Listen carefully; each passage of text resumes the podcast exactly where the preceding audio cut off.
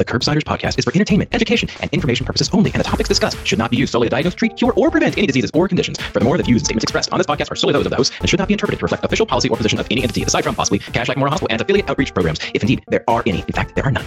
Pretty much, we aren't responsible if you screw up. You should always do your own homework and let us know when we're wrong.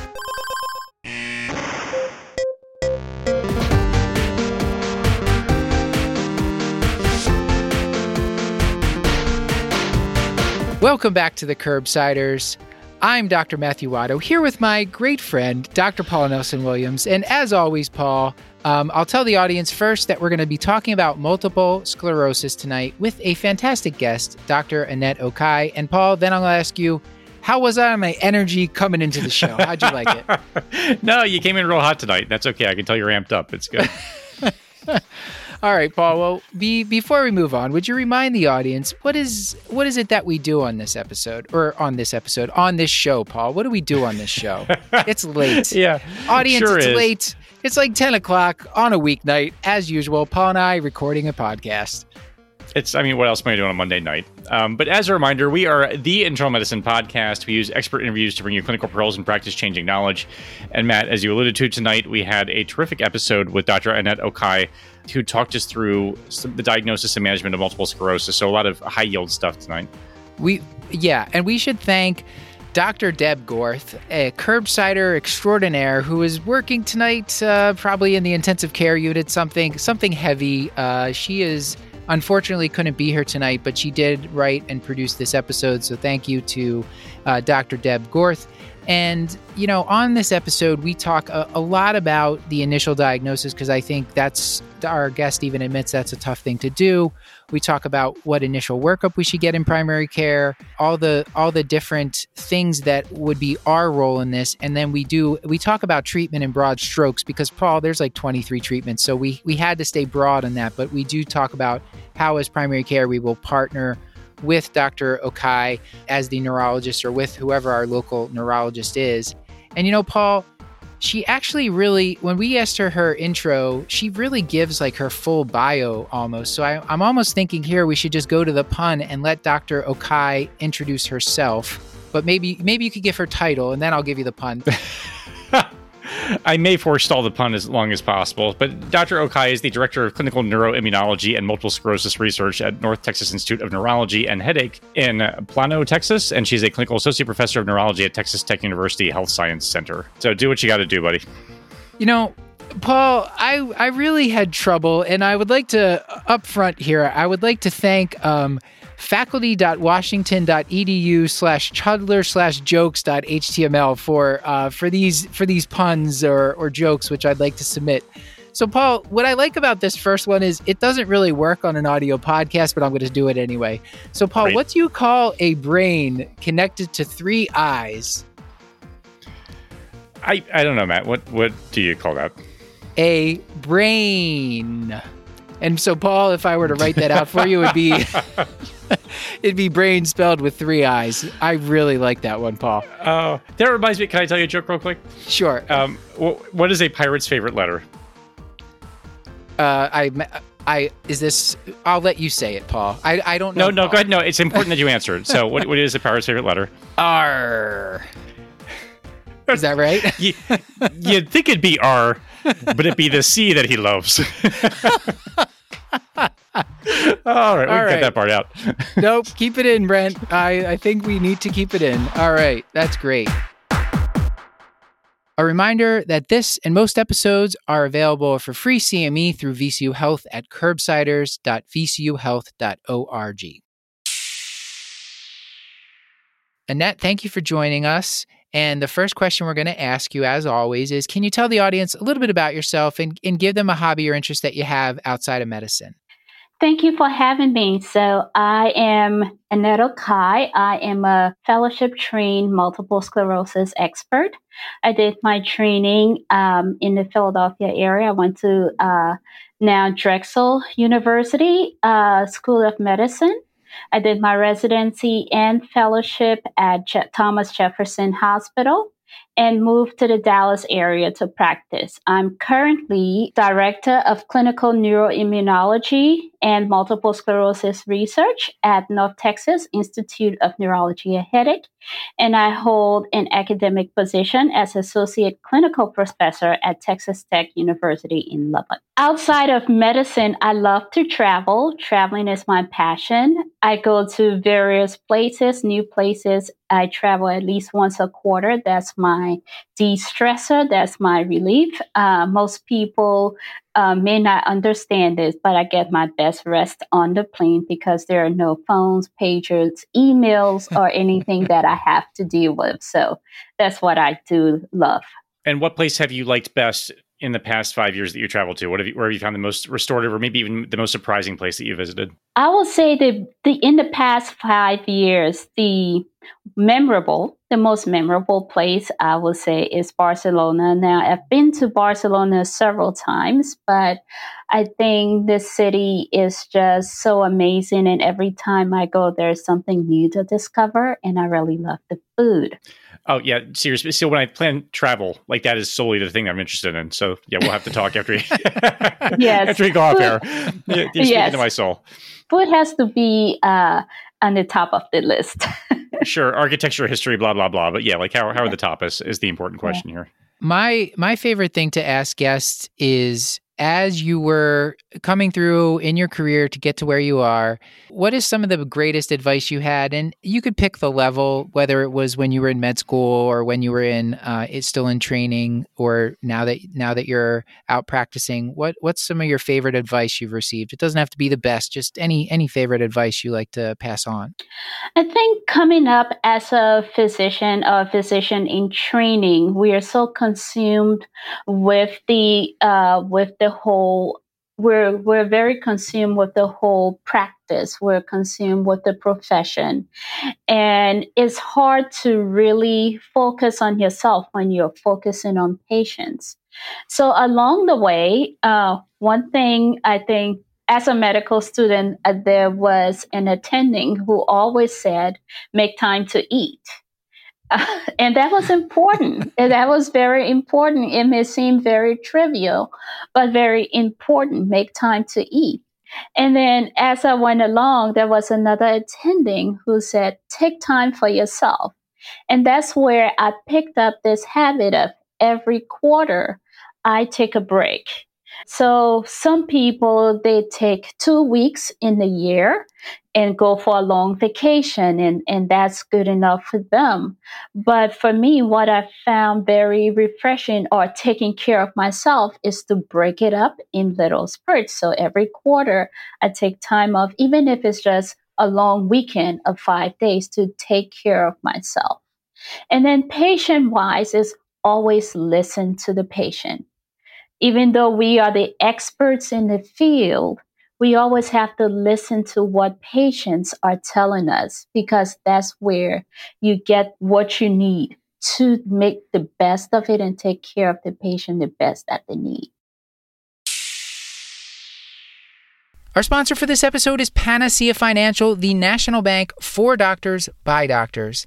As a doctor, the average bank isn't built for our community. They see our debt levels or limited credit history as red flags, but at Panacea Financial, they get it because they've lived it. It's a bank founded by two physicians, and they're dedicated to providing solutions for the unique needs of doctors and doctors in training, like their P R N personal loan. So if you need to cover the cost of moving for residency or fellowship, or even as you're becoming an attending and you want to avoid credit cards or maybe refinance existing and expensive credit card debt, then check out their P R N personal loan, because it offers a period of no or low affordable payments and no cosigner requirement, plus a low fixed interest rate that doesn't depend on your credit score.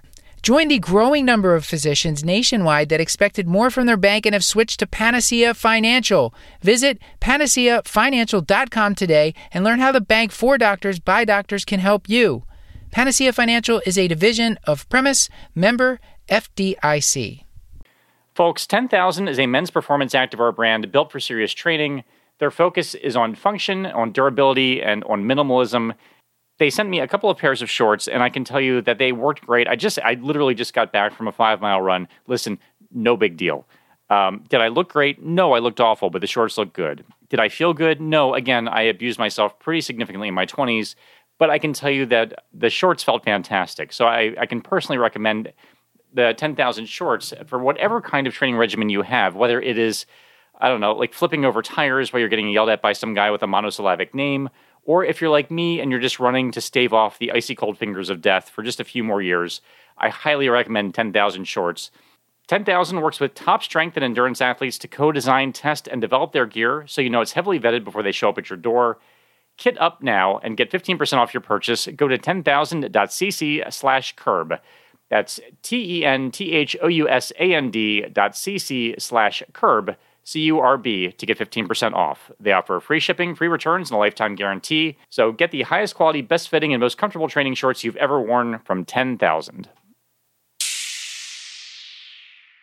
So let's let's talk about, um, let's start with our case from Kashlak. So we're going to be talking, let's say we'll call this person uh, Missus Smith. She's a thirty-four-year-old elementary school teacher. She's presenting to her primary care doctor because she noticed a headache and painful eye movements over the past day that had then progressed to blurred vision in the right eye. And this has made it difficult for her to drive. She reports that she has pain behind her eye and a mild headache. There's been no associated dizziness or aura, and her pain and blurred vision have lasted for the past two days. So apparently she got a pretty quick doctor's visit with her P C P. She had been treated in the past with Toradol for migraines, but this did not provide relief of her current symptoms or change her vision for the better. While her pain could be associated with migraines, her P C P apparently realizes that we were recording an episode tonight on M S and was thinking more along the lines of optic neuritis. So this being the case in front of us, we, we have a patient who has these relatively acute vision changes and pain behind the right eye. We're, we're thinking maybe optic neuritis, which means we're, we read the episode title and we're probably thinking about multiple sclerosis. So I think as a framework, maybe you could just sort of talk us broadly about how we should think about multiple sclerosis. And then obviously we can get more granular as we progress through. So just give us your broad framework about how you think about M S. Multiple sclerosis can present in many different ways. So it's hard to just choose one symptom and say this is classic for it, but there are a few common symptoms, uh, common threads along the way. So vision change is one, and optic neuritis, where the vision change is associated mostly with pain. That could be one, uh, one uh, presenting symptom and a common presenting symptom of M S. Um, uh, weakness, numbness. I think what is important to realize is if the symptoms are consistent and lasting for more than twenty-four to forty-eight hours, that's something that should raise a flag that we're dealing with an inflammatory process such as multi- multiple sclerosis. So this case that you just presented is uh, something that's that's very common, and it could go either way. So some physicians may say, well, you know, she has headaches and, and the headaches are causing vision changes. Let's try a headache medication before anything else. But fortunately, they listened to the episode and said, wow, let's think about something else since it has been ongoing for the past two days. Optic neuritis could be a possibility. But I think the key in this case was this symptom persisted for more than twenty-four hours and interfered with her function. And that was enough to get her to the doctor. And that should start uh, the process of saying, let's look at what we have here, if this could be optic neuritis. It, it seems like what, Paul, this would this this would trip me up because like with the history of migraines, I'd be maybe reassured. That's what I, I don't know about you, Paul. Do you, do you find that like a scary road to go down? I do actually. I, I was scared in a different way, um, just because I I can always one up you for anxiety. I you know I can I can hear myself talking myself into thinking like this could be, you know, we have this as an elementary school teacher. So are they in front of a computer? Are they grading tests all day long? Is this eye strain that's causing a headache? I might send them to an eye doctor. So I, I guess this might be a good time to talk through about potential mimics here that we should be concerned about, or sort of other other other things that might belong in the differential as we're talking through this patient.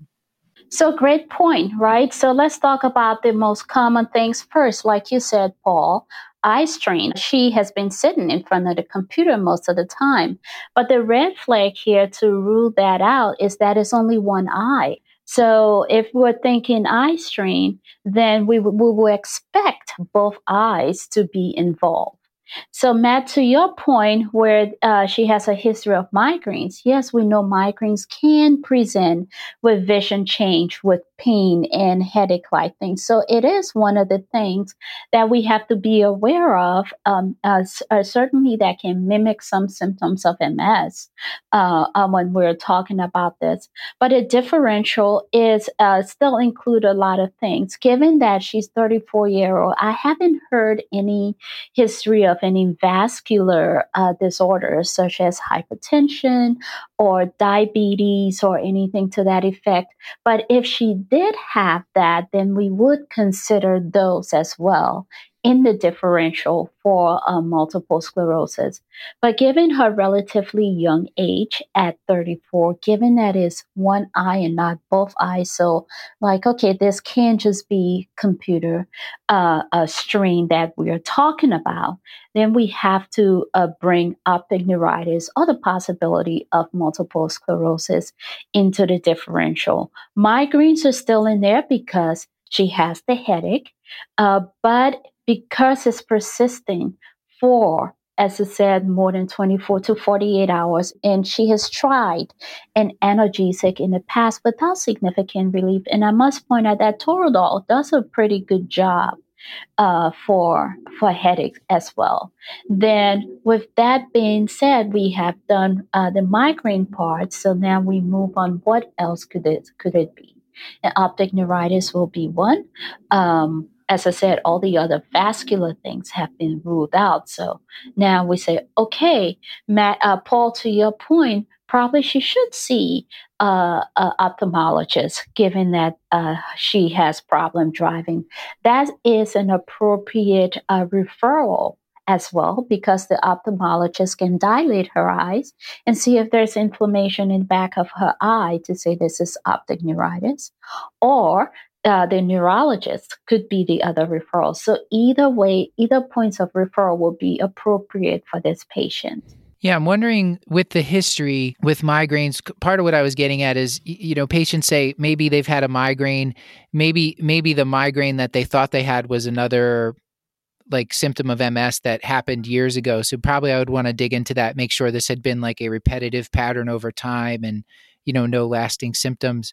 But what other What other things should we ask about? I'm gonna, we're going to ask you about what, what exam and what, what other testing we might do at this initial visit, uh, aside from maybe refer her to an ophthalmologist. But what other what other things should we want to make like ask about that might help us move towards more of multiple sclerosis as a diagnosis here?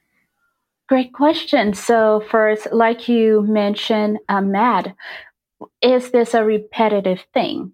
So for people who have had migraines and they develop uh, this eye symptom and eye pain, they would say, this is quite different from my migraines I usually have. So it, you want to elicit that history.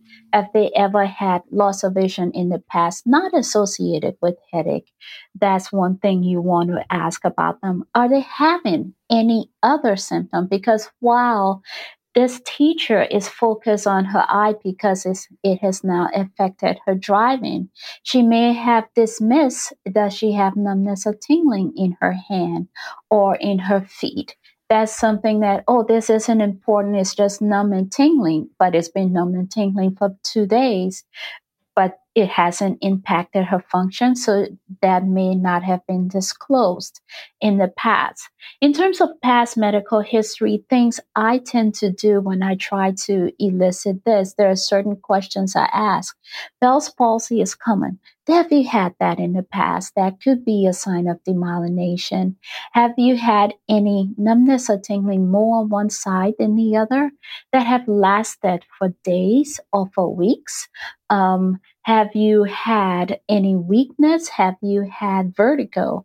So those associated symptoms will lead me to say, okay, this is something that uh, in constellation will make me think that I'm dealing with an ongoing inflammatory process overall.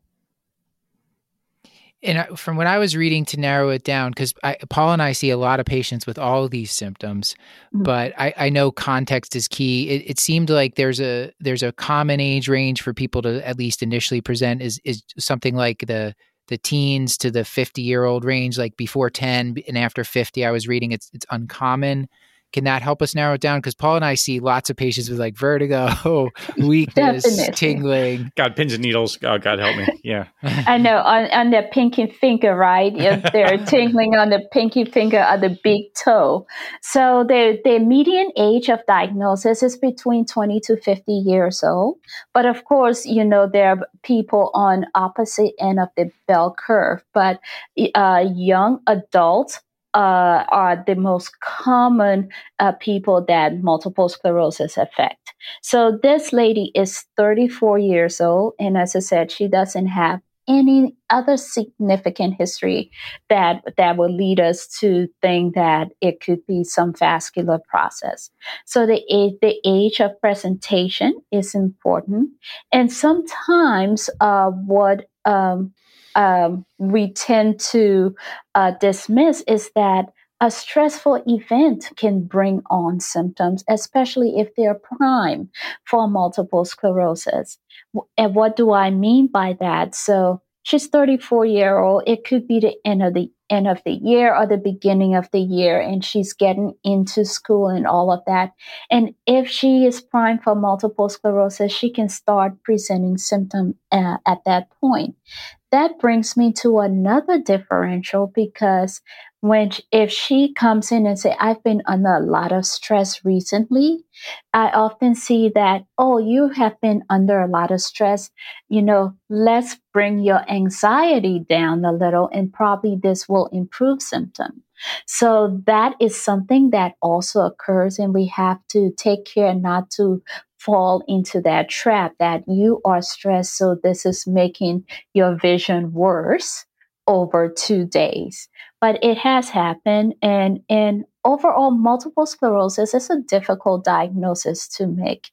Um, in the absence of, you know, if you haven't done an M R I or anything else, just getting a clinical history may may lead you to believe that, oh, there's, you know, a lot of things, anxiety going on, or it could be migraine.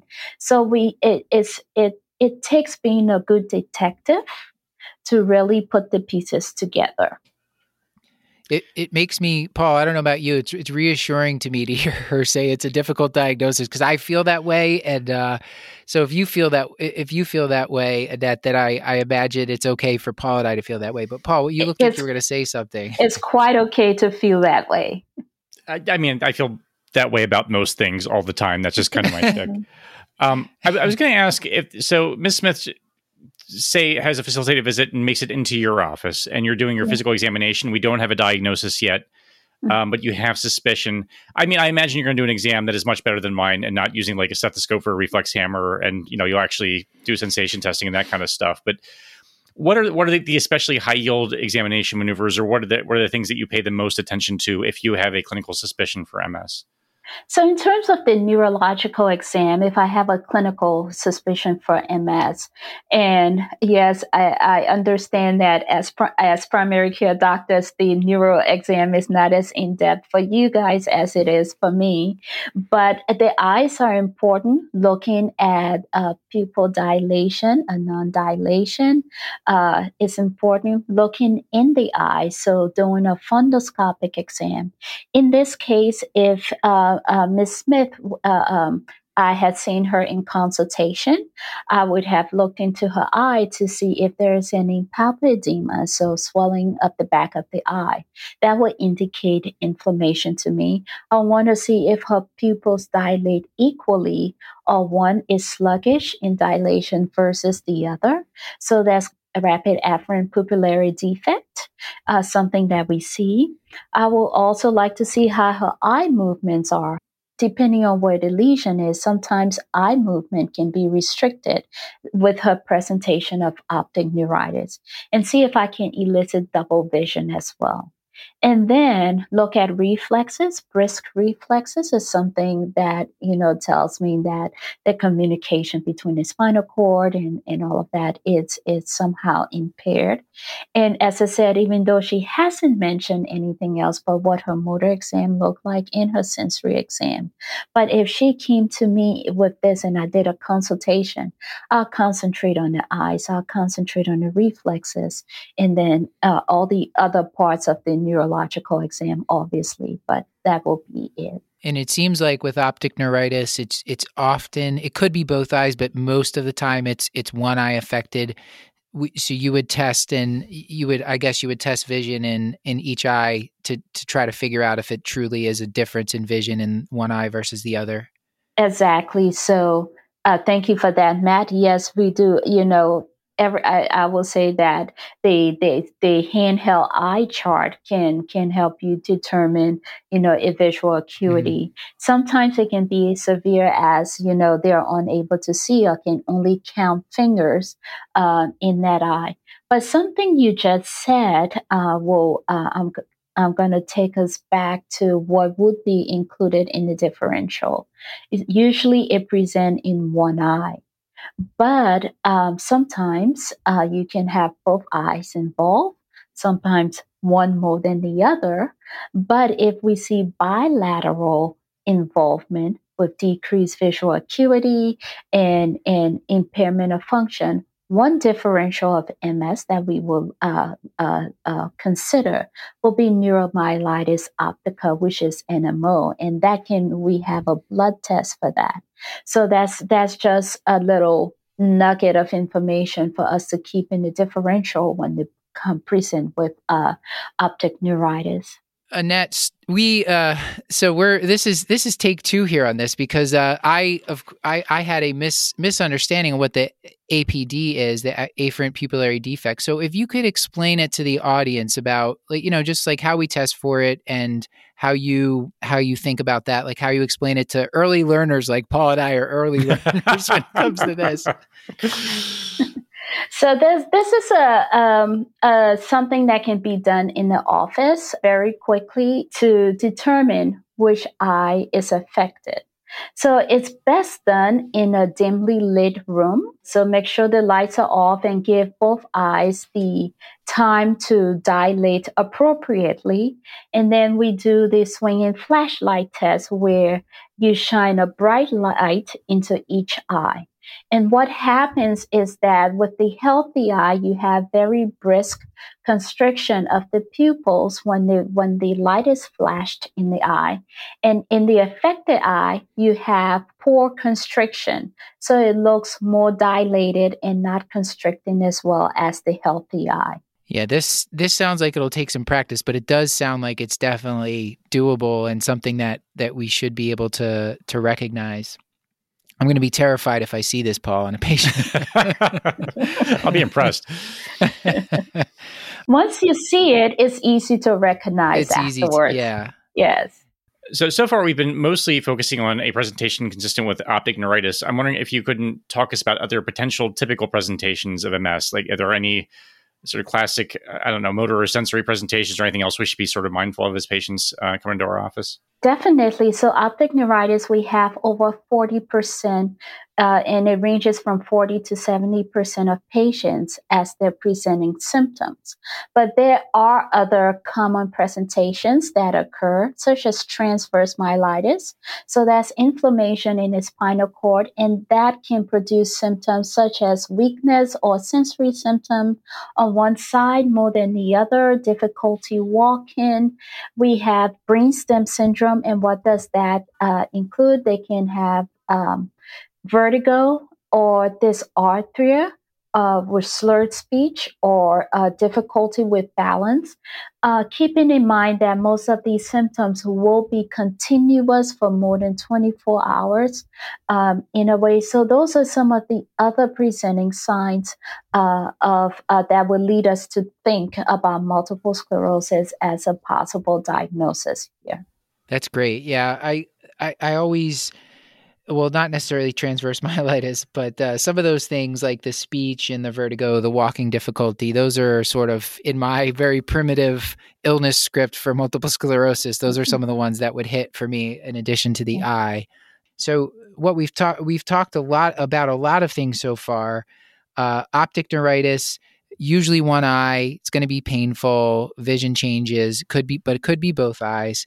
Mostly painful. Sometimes you may have painless, but mostly mm-hmm. painful. Yeah. And some other things just to recap, when we're initially taking the history, we're going to ask about vascular risk factors to make, you know, think about, could this be a vascular issue, a stroke? We're going to ask about history of migraines, history of Bell's palsy. Our physical exam is going to be a very complete neurologic exam, uh, focusing on the eye, and re- we're going to test reflexes, balance, all those, uh, all those things. Um, probably a more thorough exam than we we normally do in primary care, at least neurologic exam. And then um, I think now it would be good to move on a little bit and talk about, like, if we're the primary care doc seeing this uh, Miz Smith at the first visit, worried about optic neuritis. What else should we do? Um, she's going to get a referral to you, probably to ophthalmology or neuro-ophthalmology. What other testing should we order? What else should we do before we send her to you? Or we, yeah, let's let's take it from there. If possible, and and I say if possible because sometimes, um, uh, based on several things, it's easier for a specialist to get an M R I. But I've had primary care doctors who uh, order the initial M R I of the brain, if if a brain or orbits, depending on what the patient is presenting with, if it's a, a weakness or something, if they need a spinal M R I. So if possible, the primary care doctor can order that to get it started. But what is easy to do for the primary care doctor is also look at inflammatory labs. So uh, we want to look at things like the A N A, E S R, C R P, those labs that indicate that there is increased inflammation in the body. That's something that that can uh, start the process going for the patient. And then other mimics of M S, so other inflammatory disorder that can look like M S. So we also want to look at rheumatoid factor, uh, A C E level, because rheumatoid arthritis, uh, sarcoidosis, uh, lupus. They are all inflammatory disorders that can have symptoms similar to M S. And it's important that we have cross out, that we cross our T's and dot our I's to say we have looked at all those other inflammatory disorders and they are not contributing to the vision symptom that the patient is experiencing or the numbness and tingling that they have.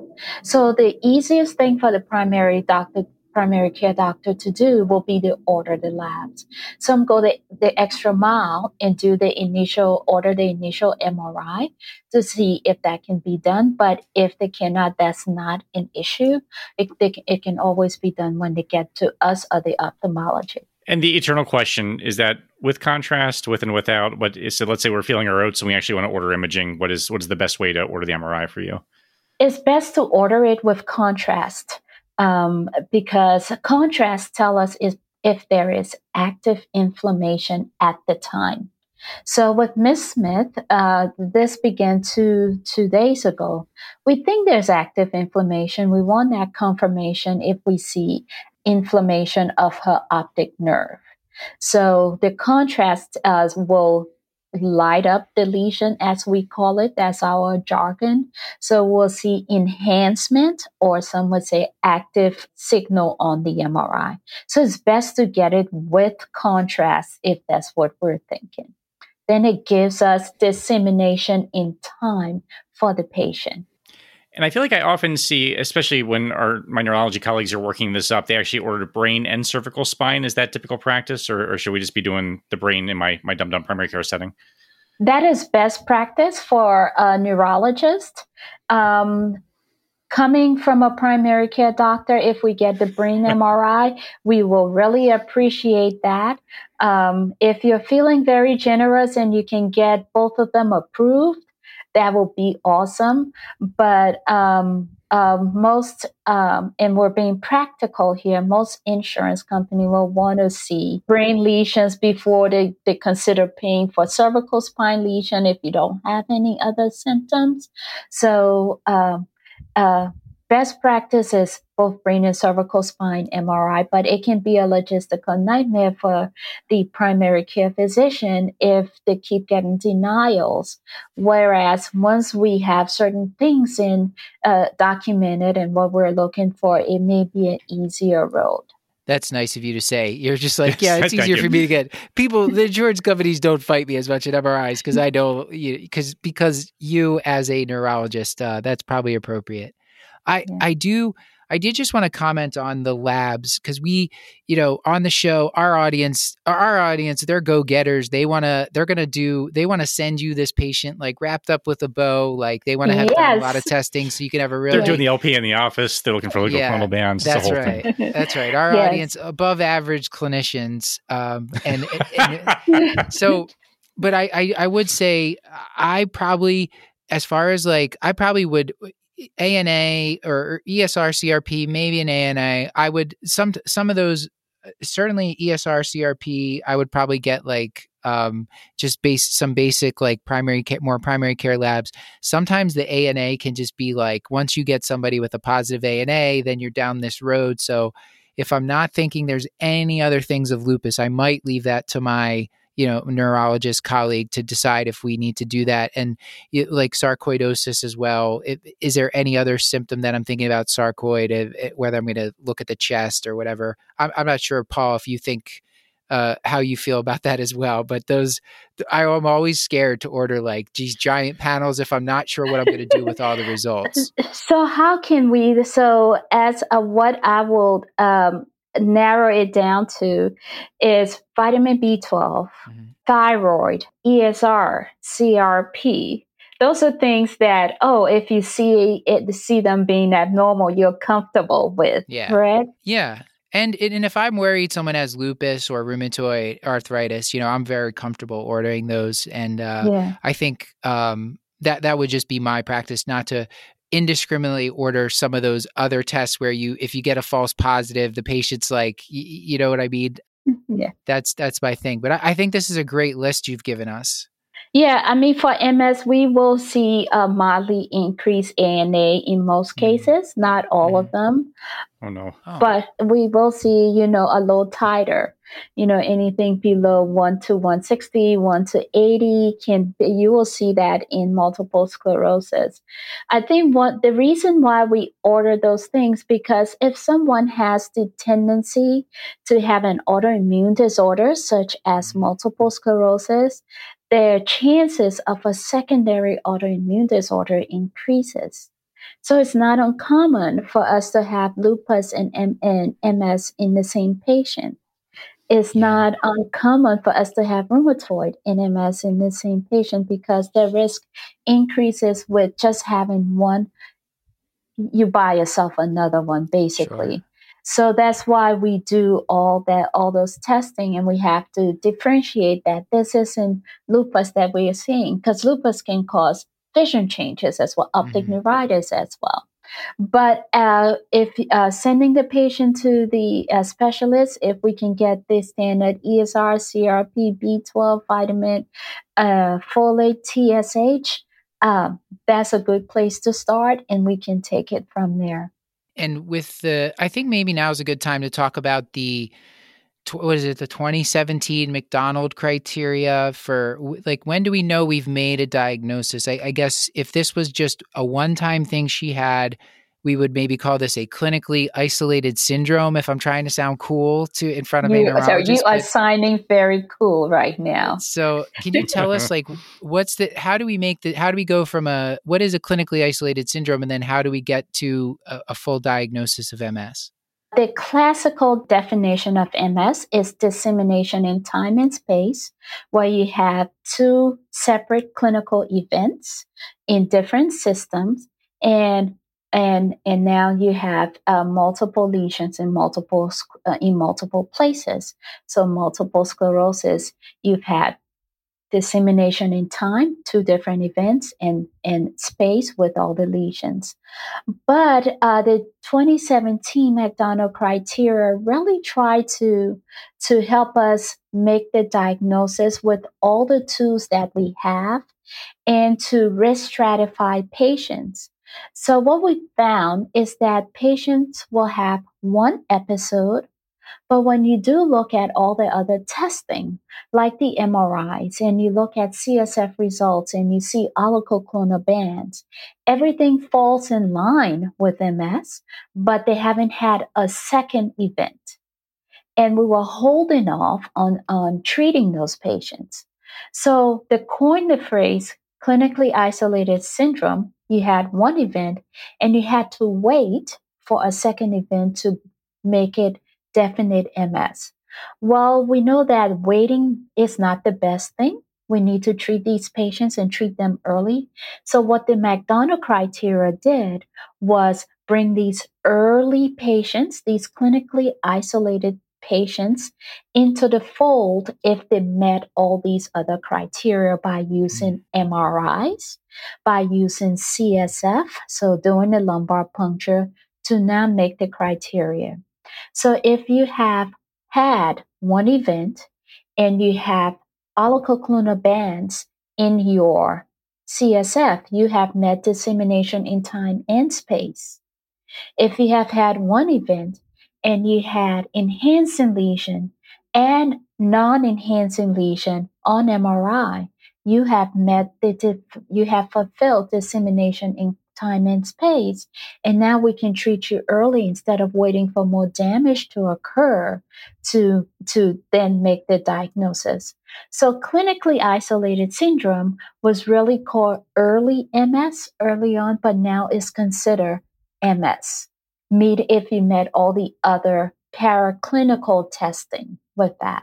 My understanding of reason this is important is because you want to get people on these disease-modifying therapies as early as possible. When they have that early inflammation, we think maybe that delays progression or just is going to be beneficial. Is that how you is that how you think about it? Is that why they the uh, the biggest reason why they did this? Yes. So starting patients early on on disease-modifying therapy, we found in clinically isolated syndrome, delayed a second relapse for about a year in our uh, uh, early therapies that we had. So by delaying a, sec- a relapse for a year, you have actually saved the brain tissue. And so when someone does have this second attack, then they are in the relapsing, remitting multiple sclerosis uh, phase. So relapsing M S, as we now call it, is uh, the most common uh, category that we have of M S. And this is where people have a relapse, they recover either, either completely or uh, partially, and they're stable for a period of time, and then they have another episode, and so they have these fluctuations over time. So that is relapsing M S. With secondary progressive M S, that comes after relapsing M S, after a certain period of time where patients aren't having uh, frequent relapses, or they may be having shallow relapses over time and developing more disability. And then the last category that we have is primary progressive M S, where they have an attack and they never fully recover, and they can just continue to develop disability over time. So it's just a steep slope as opposed to a staggered slope over time. So uh, the categories, just to um, uh, review, is clinically isolated syndrome, relapsing multiple sclerosis, secondary progressive multiple sclerosis, and primary progressive di- uh, multiple sclerosis. Primary progressive is in a category of its own. The other three all fall under uh, relapsing. And Annette, I was I was surprised to read, because I had always I, I didn't realize uh, they said that relapsing M S oftentimes, They they eventually stop relapsing, and then they just sort of slide into secondary progressive. They've just, because I guess after certain relapses, you don't necessarily always fully recover. You don't re- fully regain all the function after a relapse. And then over time, they just accrue so many hits that they're just sort of, they have more disability and they start to just progress slowly. Is that sort of how it goes? Yeah, so that's a good understanding of it. So if you have so many relapses over time, you tend to lose your neurological reserve. So you have a fixed amount of neurons, and if you keep damaging them, you don't have uh, the reserve to then recover and say, okay, this, I can still get back some function and all of that. So you lose neurological reserve, and then degeneration start to occur. And that's where you slide into the secondary progressive phase. And so it's important that we start treatment and continue treatment early to preserve as much as we can. Yeah, and it seemed like there was no way to predict early on, like who was going to progress rapidly and who wasn't. And because I guess there are some people who just have a relatively benign course and it never causes really severe disability, but other people eventually become progressively more disabled. Correct. Don't you love it when you make a small change and suddenly everything becomes so much easier? That's what it's like when you start hiring with Indeed. Indeed is the hiring platform where you can attract, interview, and hire all in one place. Instead of spending hours on multiple job sites searching for candidates with the right skills, Indeed's a powerful hiring partner that can help you do it all. Find great talent faster through time-saving tools like Indeed Instant Match, assessments, and virtual interviews. With Instant Match, over eighty percent of employers get quality candidates whose resume on Indeed matches their job description the moment they sponsor a job. No other job site takes care of you like Indeed, because with Indeed, you only have to pay if an applicant meets your must-have requirements. It is an unbelievably powerful hiring partner, delivering four times more hires than all other job sites combined, according to Talent Nest in two thousand nineteen. So join more than three million businesses worldwide that use Indeed to hire great talent fast. And Indeed is doing something no other job site has done. Now with Indeed, businesses only pay for quality applications matching the sponsored job description. Visit Indeed.com slash internal medicine to start hiring now. Just go to Indeed.com slash internal medicine. That's Indeed.com slash internal medicine. Terms and conditions apply. Need to hire? You need Indeed. This episode is brought to you by Medmastery. Audience, you heard us talk about Medmastery before. It is an online learning platform, an award-winning online learning platform endorsed by the British Medical Association, and they have great courses with super practical things like E K G, point-of-care ultrasound, mechanical ventilation, fluids and electrolytes with the great Doctor Joel Toff, how to interpret chest x-rays, echocardiography, lots of really useful stuff. They offer an affordable subscription that's going to give you access to their entire course catalog. All their courses are peer-reviewed and C M E accredited. Plus, if you're in a residency program or running a residency program, then check it out, because a lot of people are using them, and they do offer group rates, so reach out to the friendly folks at Medmastery and they can accommodate you. Listeners of this show can claim a fifteen percent lifetime discount on any of their subscriptions. Just go to medmastery.com slash curbsiders and use the code curbsiders fifteen. Again, that's medmastery.com slash curbsiders and use the code curbsiders fifteen. Well, it, it sounds like we're drifting towards treatment, which I'm excited to hear about, but I, I feel like we would be remiss if we didn't talk about pathophysiology, because there was like groundbreaking, earth-shattering, uh, Twitter on fire um, article that came out relatively recently that that touched on the pathophysiology. So I, I would love to hear um, how you break this down for patients or or sort of even your primary care colleagues as to what's going on here. And if maybe you could sort of talk about Epstein-Barr while you're at it, that would be even better. All right. So pathophysiology of M S. So we do not have a one known cause of M S. We know there are several risk factors, and the immune system has to be primed for this to occur. Uh, one thing I like to remind patients and probably my primary care colleagues is that M S really is an immunological disease. It's an immunological dysfunction affecting the nervous system as opposed to the other way around. So the immune system is dysfunctional, and that can be due to different factors. And when that happens, then it attacks the uh, uh, central nervous system, causing M S. What are some of the risk factors that we know of? Well, uh, low vitamin D level is a risk for M S. Uh, the further away from the equator you live is a risk for M S. You also have family history of autoimmune disorder. That's a small part that comes along with it. And then other environmental factors. And every month or so, we come up with a new risk factor for M S. Childhood obesity, um, uh, exposure to certain viruses. And then um, this year, a landmark paper was published about E B V. And E B V, also known as mono in, in teenagers, being listed as a very common risk factor for M S. It's important to point out here that E B V doesn't cause M S. E B V has been found in um, majority of M S, so it's a uh, we we look at it as a risk factor, not a causal factor for M S. Um, we have looked at many viruses in the in the past: e, uh, E B V, C M V, H T L V, looking for an infectious looking for an infectious cause uh, that will trigger the immune system. But uh, this was a longitudinal study. So for about twenty years, they follow this group. And and, and we must say that this group was very limited, uh, mostly veterans. And what they found that the The virus that was common in everyone that developed M S was E B V. What's the implication for this? That's the question. For those who already have M S, not a whole lot we can do, but do we look towards um, what we can do if we identify other risk factor? Can we vaccinate against E B V to reduce this?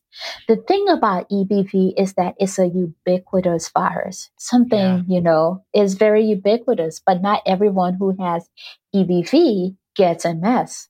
But ninety-nine percent of M S patients get E B V. So now we have to look at the implications and see what we can do in terms of reducing the risk factors for those who are prone to this disease. The other, and this is just a, a primary care thing, so I wanted to mention, there was an article I saw in Journal Watch by, it was Rogers et al., it was in the journal Brain in twenty twenty-one, just looking at the impact of smoking cessation on disease progression, and it just seems, not surprisingly, um, current and former smokers had worse outcomes with multiple sclerosis, and that quitting seems to help with decline, so I think in primary care, we're always looking for ways to get our patients to quit smoking. I guess this would be another another way. Do you, do you talk to your patients about that as well? I do talk to them all the time about that. And my, and my, and the line I like to use uh, is that, you know, uh, lung transplant has been perfected and people do it commonly, but we haven't been able to transplant the brain. Yeah. So you you need to stop smoking. But the uh, but the uh, pathophysiology behind that is the same, because uh, smoking really re- uh, uh, reduces the elasticity of the blood vessels. And when those blood vessels and blood walls become weak, uh, very weak, that allows those inflammatory cells to then enter the brain more uh, freely. And so you have, as a smoker, you have more severe relapses, you have more weakening of your blood vessel, causing more degeneration over time, and and that is, uh, and then that your disease just progresses with certain things that this that smoking does to the body. So yes, we counsel them all the time. That is important not only for their lungs and overall function, but for their brain health as well. I think we should definitely move to talking about treatment a little bit. I'd be curious to hear how you tackle this or how you talk to patients about what treatment they might give. Maybe I can just just to keep our case coming along with us. So let's let's ground it in the case here. Miss Smith, we got an M R I of her brain And we we did see some inflammation. Uh, we got the M R I. We also included the orbits. So we did see evidence of optic neuritis there. And then we saw an old lesion that was not enhancing that we thought was maybe evidence of a prior um, prior episode. So so I guess we've we've shown dissemination in space and time. And now we're going to talk to her about treatment. How might you talk to Miz Smith about treatment? Okay. So um, we have M R I that shows non-active lesion and a Albert M R I that shows enhancing lesion. And so she fulfills dissemination in time and space. So for her acute symptom, for what she presented with right away, we all always have to think about preserving the organ. So it has impacted her, her driving. So the first thing we want to do is treat acutely. And usually for relapses or attacks, as patients call it, uh, some patients call it, we use high dose oral steroids. And uh, uh, I've had a few of my primary care colleagues, when I tell them the dose, they're like, what? I have not uh, used that before, but it's essential that we, we reduce inflammation as much as possible. So we use high dose steroids, which is one gram uh, uh, methylprednisolone I V for three to five days. Uh, sometimes we modify it because patients can't get to the hospital in time, and we give them a ton of oral steroids. I thought this um, was a typo, Paul. I think I saw twelve fifty milligrams of prednisone. Is that like yes. in the ballpark? Well, twelve fifty milligrams oh. of prednisone. So How that's, many tablets is that? so, so, so to help the patient along, I give them fifty milligram tablets, not the twenty. So fifty milligram tablets, and that's twelve in the morning, twelve at night uh, for three days with omeprazole for the stomach. And even the pharmacists call and say, are you sure you're not tearing this patient gut lining out? I'm like, I'm sure, because aspirin can do the same thing. So yes, uh, but but we you we want to treat in a timely manner. So think about it. It's Friday afternoon, and this patient come comes in. They've had an optic neuritis attack, and you can first. In the time of COVID, sending them to the E R is not the best thing, you know, sometime. So being practical, you call it into the pharmacy, twelve tablets twice a day uh, with Pepcid, omeprazole, or whatever is needed to reduce that inflammation as, as soon as possible. So, or if you can get them wherever in, in, in, normal times, I would like to say they go to the infusion center, the E R, and get I V one gram solriamfetol for three to five days. So that's standard for treatment of M S relapses. Now, in terms of long-term treatment, those we call disease-modifying therapy. And they're called that because we have learned over time that they really change the course of the disease. So they really reduce relapses. So the three um, goals of disease-modifying therapy is to reduce relapses, reduce M R I back Uh, activity and reduce disability progression, which they have been shown to do over time. And and so uh, we you want them on long-term therapy because Missus Smith, it, she wants to drive and she doesn't want this to happen to her. Again, she doesn't want to be in classroom and, and not be able to see her students or see the board or something of that kind. So based on her M R I, she has met criteria. Then we talk about treatment options. And there are different treatment options. And I always like to, to tell them how far we have come. M S has been around for over one hundred fifty plus years, but therapy was only approved in nineteen ninety-three. Since then, there has been an explosion of growth in, in the amount of uh, treatment options that we can offer to patients. So, and they all have very unique mechanism of action. So um, we first started with self-injectable therapies, uh, interferons and glatiramer acetates. Uh, was our standard therapy for years. And then about ten years later, we had in, infusion uh, come about, and then we had oral therapies, uh, and that has just been improving over time. And we now have about twenty-one appro- F D A-approved therapy for M S. Um, it's it because M S is so heterogeneous. Um, it's also important to to look at the whole patient when you are making a decision on what to start the patient on. So what what what does the M R I look like? Have they had full or partial recovery from their relapse? Do they have any residual disability? We also look at comorbidities, and that's something I also um, collaborate with my primary care colleagues on. Uh, because if there are other comorbidities, we want to uh, monitor for drug-drug interaction. We also want to monitor for certain side effects that uh, certain things may be exacerbated with, with the patient. And there are other things that I will rely on my primary care colleagues to follow up on.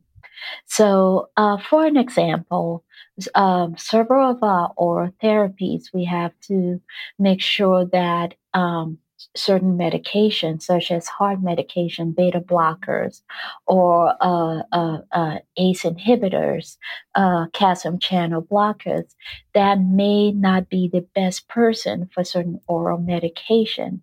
Um, so I have to, uh, uh, and why am I saying this? Let's look at Missus Smith for an example. She's thirty-four years old, and she does not have any history of hypertension or diabetes, but she has a history of migraines. Beta blockers are used for migraines, and certain other antihypertensive are used for migraines. So we have to make sure that we do not have that overlap if I do decide to put her on an oral therapy. Or uh, for a, another patient who I may decide to do an infusible therapy, I may need mammogram or pap smear or um, uh, a certain um, a skin exam prior to starting in as they're on treatment. That's something as a neurologist, I will not feel comfortable ordering a mammogram for my patient. I'll, I'll uh, have the primary care doctor do that. So the collaboration uh, when it comes to therapy is key um, as well. And timing of vaccines, can you talk about that a little bit? Yes. So especially now in the era of COVID where uh, we're getting vaccine like uh, we're getting the flu shot, that's something that's important. So several of our therapies are immunosuppressive therapy. So we are we are suppressing the immune system because that's that that is the dysfunction that is occurring, and we need that to be in the lower range. But because of the mechanism of action, the immunosuppressive uh, properties of certain of uh, uh, therapies, the patient may have a blunted response to certain vaccines. So we have to be careful in timing of the dosing of the medication and when the patient gets vaccinated. And so that's also important that we keep in contact with the primary care doctor who is administering the vaccination to say, no, um, the patient may get the vaccination after a certain period of time, or we may decide to hold the therapy while they get vaccinated and required. Usually for vaccine, we want to wait at least, we want them vaccinated a month before we do most of our dosing. But if that is not the case and we really have to treat that patient, then we set a time schedule for them to get the vaccine. And I'm speaking mostly of attenuated or inactivated vaccine or M R A vaccine, because for M S patients, we do not recommend live vaccine because that may stimulate the immune system. And sometimes Um, there are lots of uh, studies on this, and it's off. It's fifty-fifty. It may lead to increase in immunologic activity and result in a relapse. But there are other uh, uh, uh, studies that say not necessarily, but just as a general rule of thumb, we we'll avoid live vaccines in M S patients. Can I ask about the, because Paul, we've talked about a couple other, we talked about I B D, we talked about rheumatoid arthritis. I know in inflammatory bowel, Uh, they tend to just like hit them with the immunosuppression and just keep it running because if you let up on it, it they tend to flare.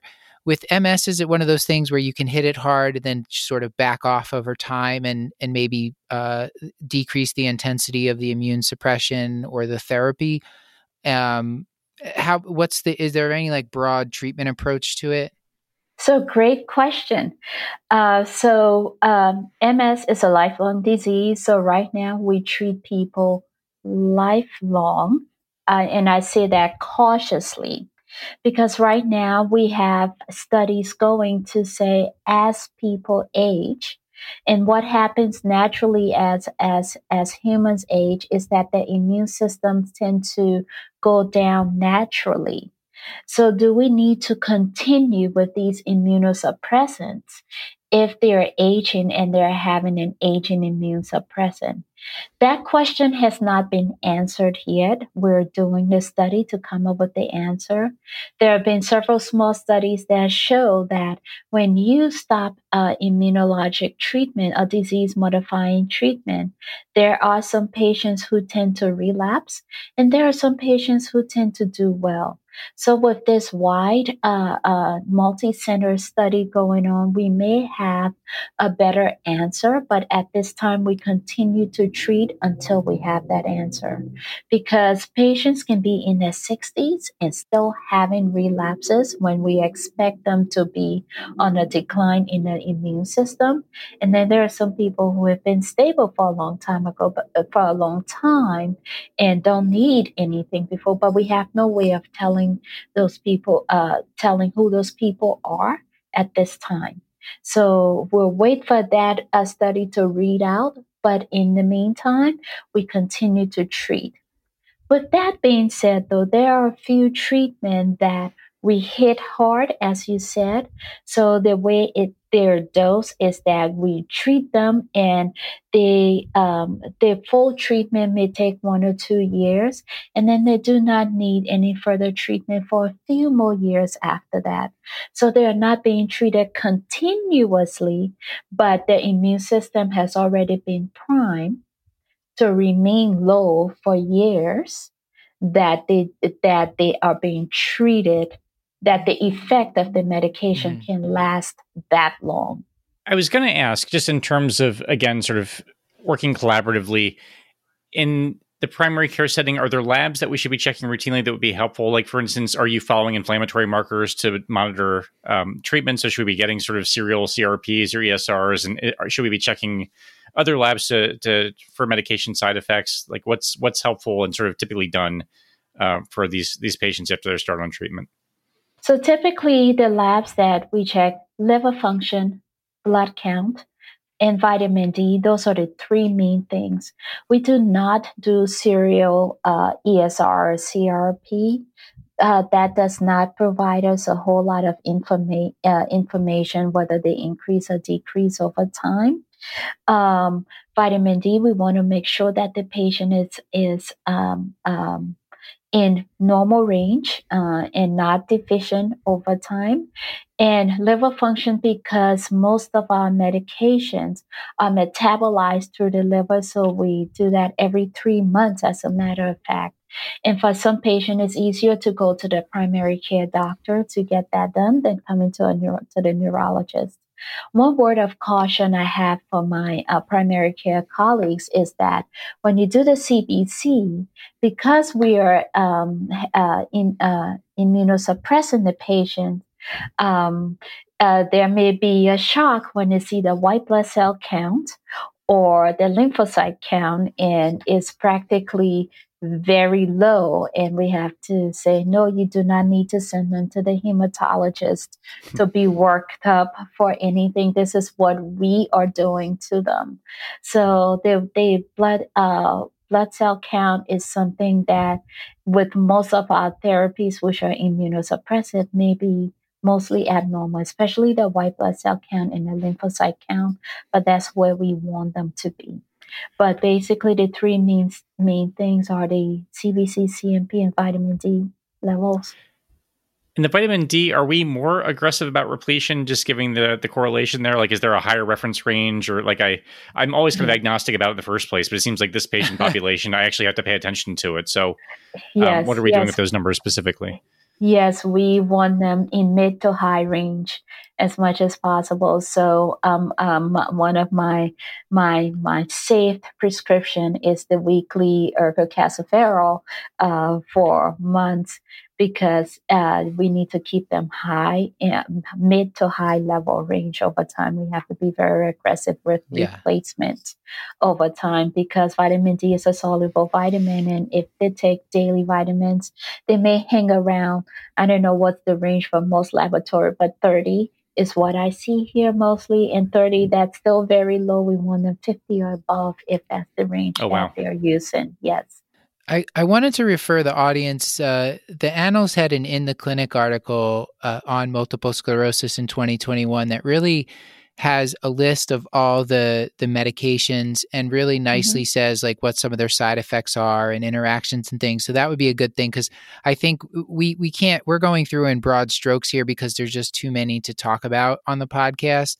But I like the fact, like what I'm hearing here is we, we're going to need to look up the individual agents, probably be in contact with the neurologist at least to know what to look out for, especially the first mm-hmm. time we see some of these. And then we're going to be monitoring like the blood counts, the comprehensive metabolic panel, so we can see the L F Ts, making sure they're vaccinated, screened for cancer, this kind of stuff that we can do in primary care. Miss Smith, um, just to bring it back for a second, we treated her very promptly. We, we got in touch with you. Uh, we were worried about this optic neuritis. We we hit her with high-dose steroids because we wanted to do that quickly because we want to preserve organ function, as you said. And let's say now she's seeing us, she's seeing you. Um, things have calmed down a little bit, um, and she she's talking to you about disease-modifying therapy. But she just wants to know, like, what's my prognosis? Uh, how is this going to affect my life? I'm thirty-four. I'm hoping to have like kids and. Yep. How do you talk to her about that? I imagine you have that conversation a lot. I do have that conversation a lot. So first I try to reassure her that, uh, um, and I think most people, when they hear the diagnosis of multiple sclerosis, the first thing that comes to mind is disability, is wheelchair.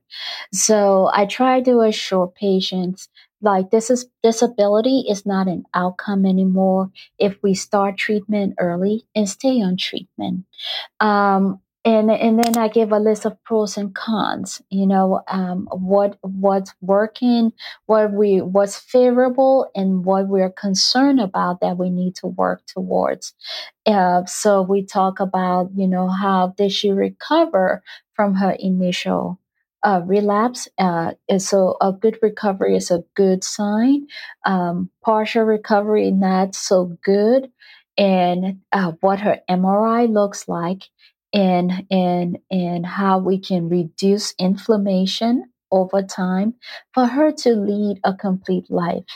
I try to reassure patients that uh, with uh, proper treatment, disability is not an outcome.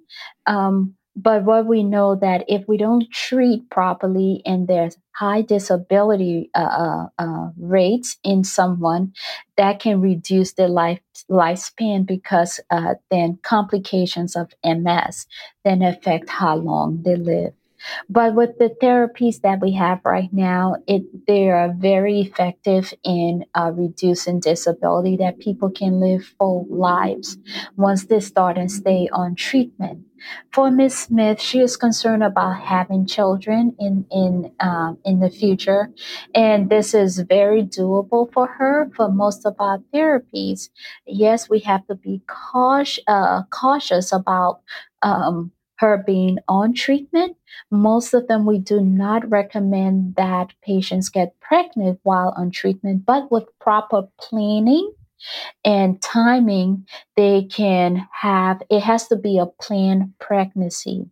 Um, they can have full um, uh, pregnancy. I must point out that having multiple sclerosis does not put someone at high risk uh, for a high-risk pregnancy. It does not result in uh, fetal retardation, and it does not result in premature birth. Just the disease as as its own, but our our disease modifying therapy can be teratogenic if they get pregnant. So that's why it has to be planned. Uh, there are only one or two uh, of our disease modifying therapy that um, sometimes we allow patients to stay on, but the majority is we have to plan it. It can still be done, and it has been done uh, successfully in multiple cases. you know, there's there's a bunch of other stuff we could potentially talk about. I mean, I, I again, I, I'll refer the audience to this in the clinic article because they talk about symptom management for things like spasticity, neuropathic pain, depression, some of the bowel and bladder symptoms, and um, like heat intolerance, things like that. I think we should mention that. A li- I think we should uh, talk about that a little bit. Okay. Yeah. So why do I why do I think we should talk about that? Because uh, what I like to tell patients is that M S comes with baggage. So you don't just have M S and you take your disease modifying therapy and that's fine. M S comes with a whole lot of things because of these uh, uh, systems that are affected. So in terms of weakness, in terms of spasticity, in terms of bowel and bladder dysfunction, those are things that even if we give our best treatment, as we we'll like to say, and decrease inflammation over time, because the damage has already been done, those symptoms are still going to occur. So you will need symptom management. And what uh, predicts quality of life is if you treat the symptoms that the patient is experiencing at that time. So for improved quality of life, we need to treat symptoms as best as we can. And so depending on what is affected, uh, we treat with disease-modifying therapy, and then we treat the symptom. Uh, if they're having bowel and bladder symptoms, we treat, you know, for neurogenic bladder, and sometimes bring in a urologist if needed. If they're having motor symptoms, we make sure rehab is part of their treatment plan. Um, if they're having sensory symptoms, we have medication for that.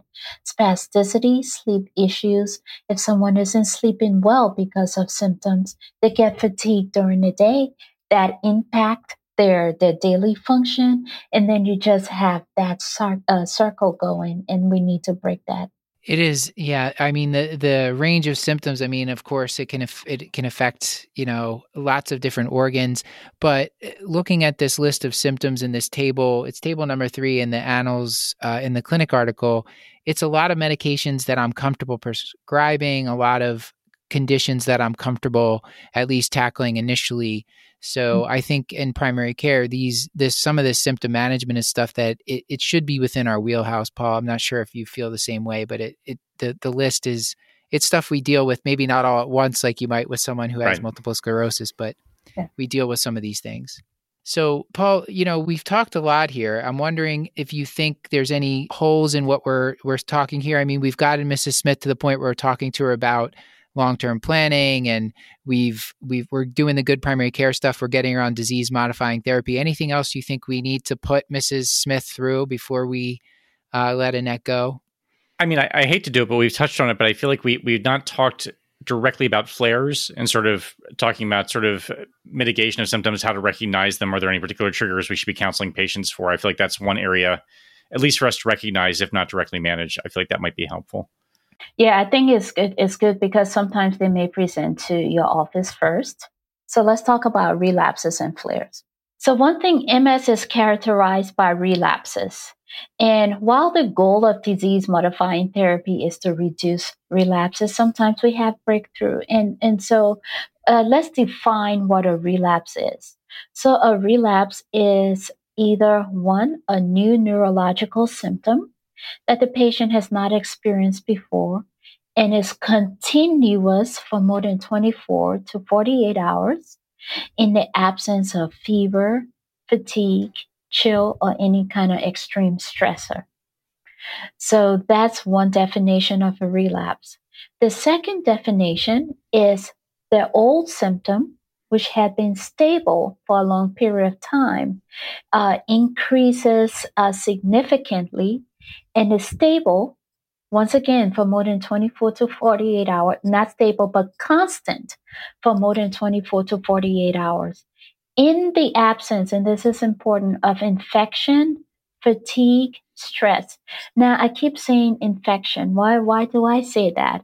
It's that if there is an infection, you have lots of inflammatory cells in the body fighting off the infection, and those inflammatory cells are the same cells that irritate the nerve and damage the nerve.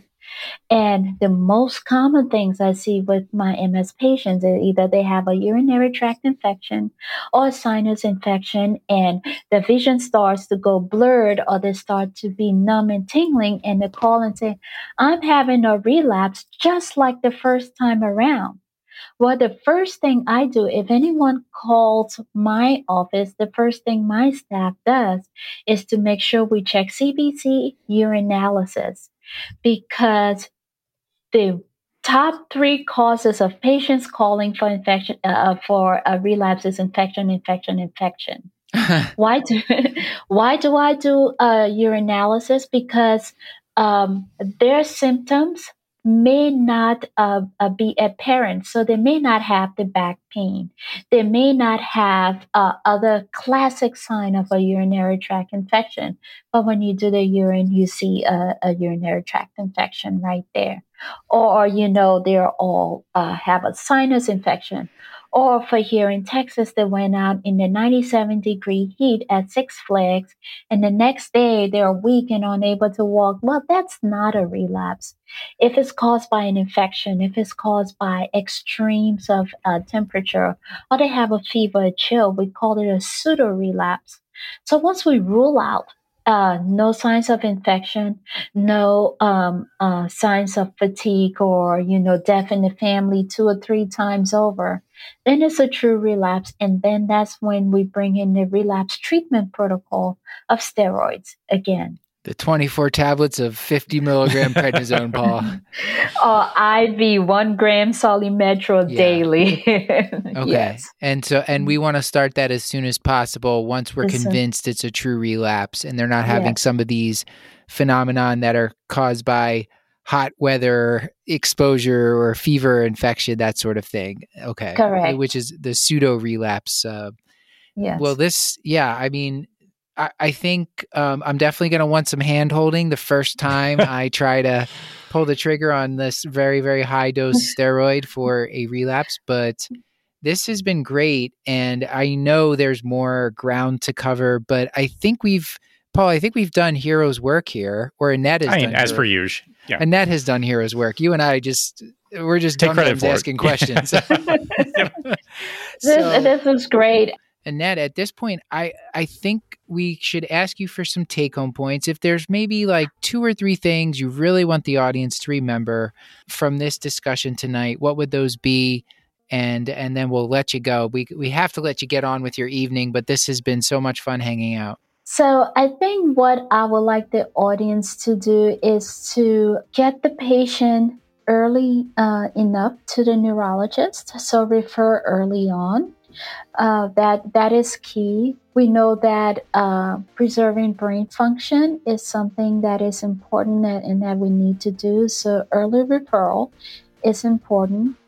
Uh, second, collaborate with your friendly uh, neurologist or M S specialist in uh, providing comprehensive care to the patient. So in terms of monitoring their liver function or monitoring for malignancies or comorbidities, uh, making sure that uh, that um, drug interactions or uh, increase in side effects are managed appropriately.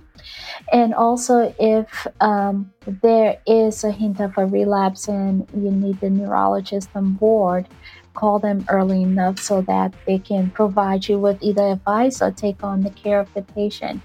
But uh, I, as a M S specialist, always available to to my my referring physicians and whoever needs to. So I'm sure there are others who are willing to do the same.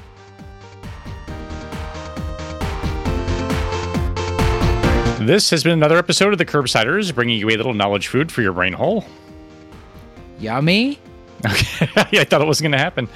Uh, get your show notes at the curbsiders dot com, and while you're there, it's time for our mailing list to get our weekly show notes in your inbox. Plus, twice each month, you'll get our new Curbsiders Digest, recapping the latest practice-changing articles, guidelines, and news in internal medicine. And we're committed to high-value, practice-changing knowledge, so we want your feedback. Please subscribe, rate, and review the show on Apple Podcasts or on Spotify. You can also contact us at the curbsiders at gmail dot com.